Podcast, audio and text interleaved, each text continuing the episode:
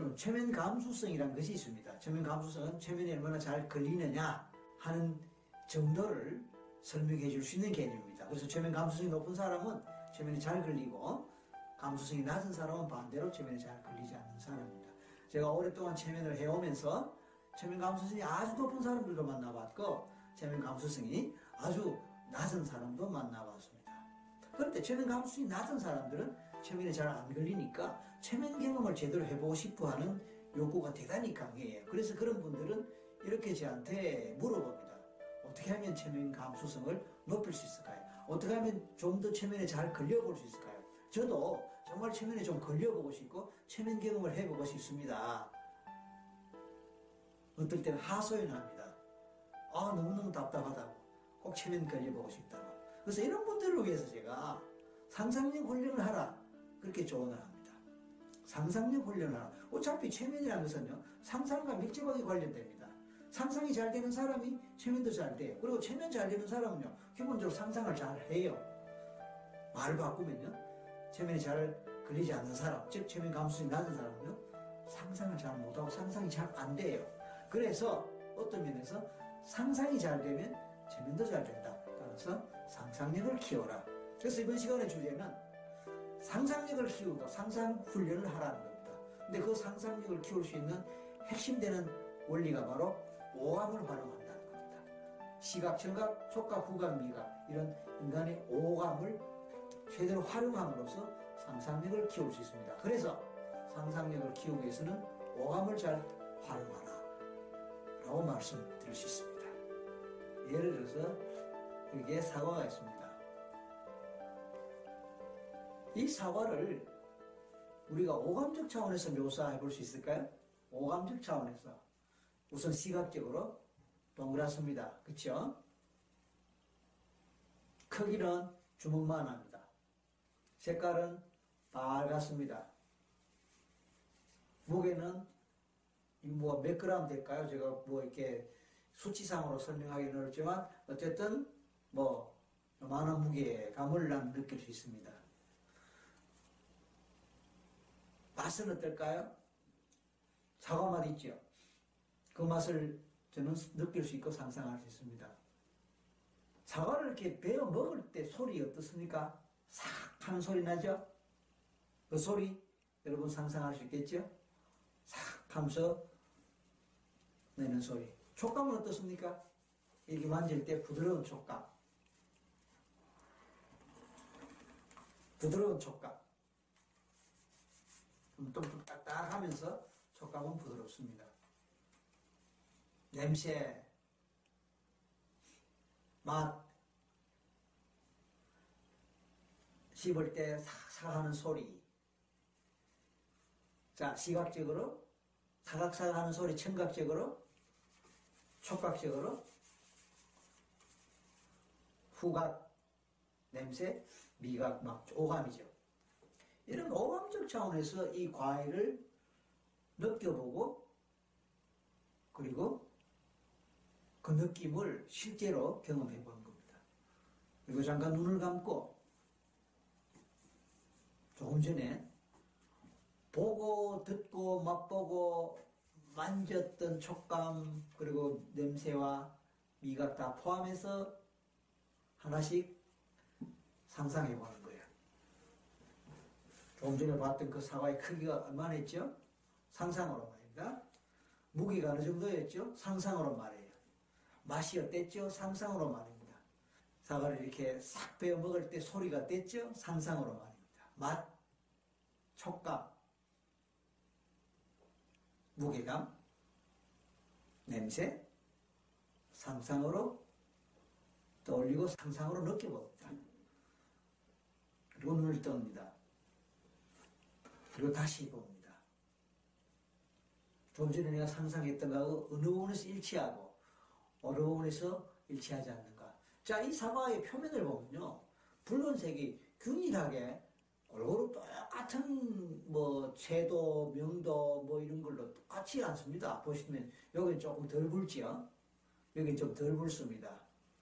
중간중간 점들도 있는 것 같아요. 중간중간에. 여기 쑥 들어가 있고, 예. 자, 이런 것까지도 디테일하게 한번 보고 또 떠올리고 상상해 봅니다.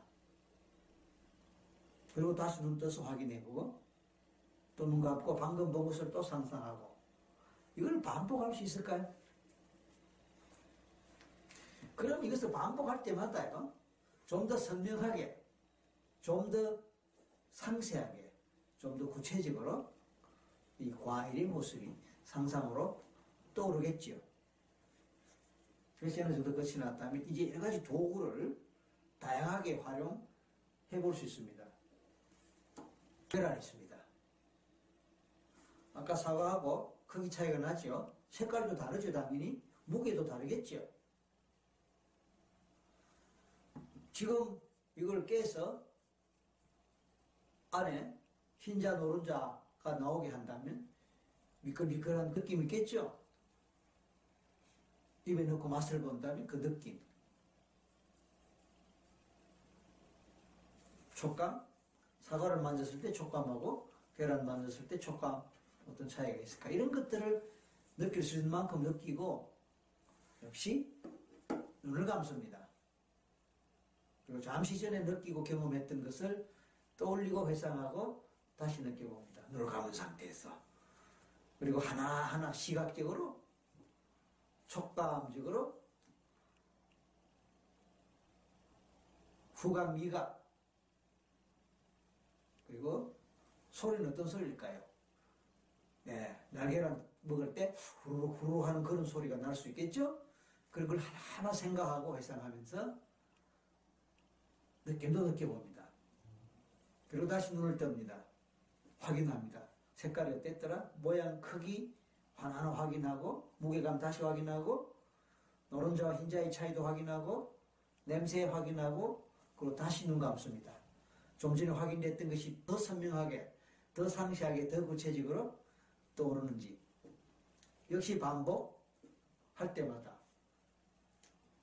이것의 이미지가 더 선명하게 생각나고 떠오를 거예요.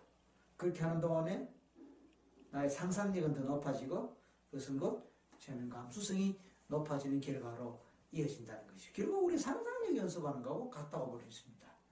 그러니까 상상력이 풍부한 사람이 최면에 잘 걸릴 수밖에 없는 이유가 이게 같은 이유로 연결 설명될 수 있습니다. 자, 또 제가 이걸 준비했습니다.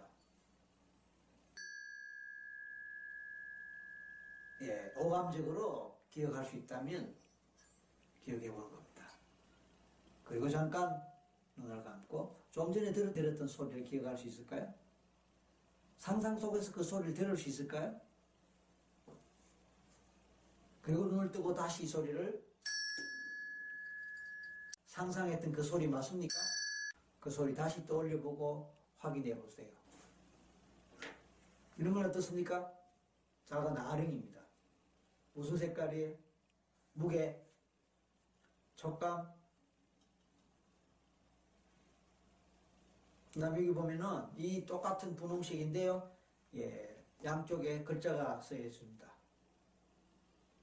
똑같은 글자입니다. 숫자도 있고요. 글자 영어로 써져 있습니다. 이걸 다 상세하게 구체적으로 봅니다. 무게감 느껴봅니다. 자, 이 아령의 무게하고 사과의 무게 다르겠죠? 달걀의 무게 다르겠죠? 그리고 역시 눈을 감습니다. 좀 전에 들어봤던 아령 어떤 색깔이었나요? 어떤 크기였나요? 무게감은 어느 정도였나요? 그리고 양쪽 측면에 있었던 글자가 있었죠. 어떤 글자였나요? 영어로 뭐라고 써 있었던가요? 숫자가 있었지요. 그 색깔은 어떤 색깔이었나요? 이렇게 하다 보면요. 생각이 잘 나는 부분도 있고 생각이 잘 안 나는 부분도 있을 거예요. 그럼 다시 눈을 떠서 다시 확인해야죠. 아까 특히 생각이 잘 안 났던 부분을 중심으로 다시 구체적으로 유심히 살펴봅니다. 그리고 다시 눈 감습니다. 또 기억을 해내고 또 상상을 합니다. 그렇게 하는 동안에 반복하는 동안에 점점 더 구체적으로 생생하게 생각나고 기억나고 떠오르겠습니다. 다시 처음부터 1, 2, 3, 4 이런 차원으로 하나씩 하나씩 떠올리고 또 비교도 해보고 다시 상상해보는 겁니다. 오감적 차원에서 말씀입니다. 자, 이렇게 체면 감수성을 높이고 체면에 더 잘 걸리게 하기 위한 훈련의 방법으로 오감을 활용한 상상력 연습 그것이 굉장히 도움이 됩니다. 여러분이 만약 체면 감수성이 낮고 그래서 체면에 잘 안 걸리는데 이왕이면 체면에 좀 잘 걸리고 싶다 체면 감수성을 높이고 싶다면 지금 설명드린 대로 오감을 활용한 상상력 훈련을 해보십시오. 크게 어려운 일 아닙니다. 언제라도 긴 시간 필요 없습니다. 5분이든 10분이든 꾸준하게 연습해 본다면 여러분의 감수성은 더 잘 발달하고 높아질 것으로 생각됩니다. 이상입니다. 감사합니다.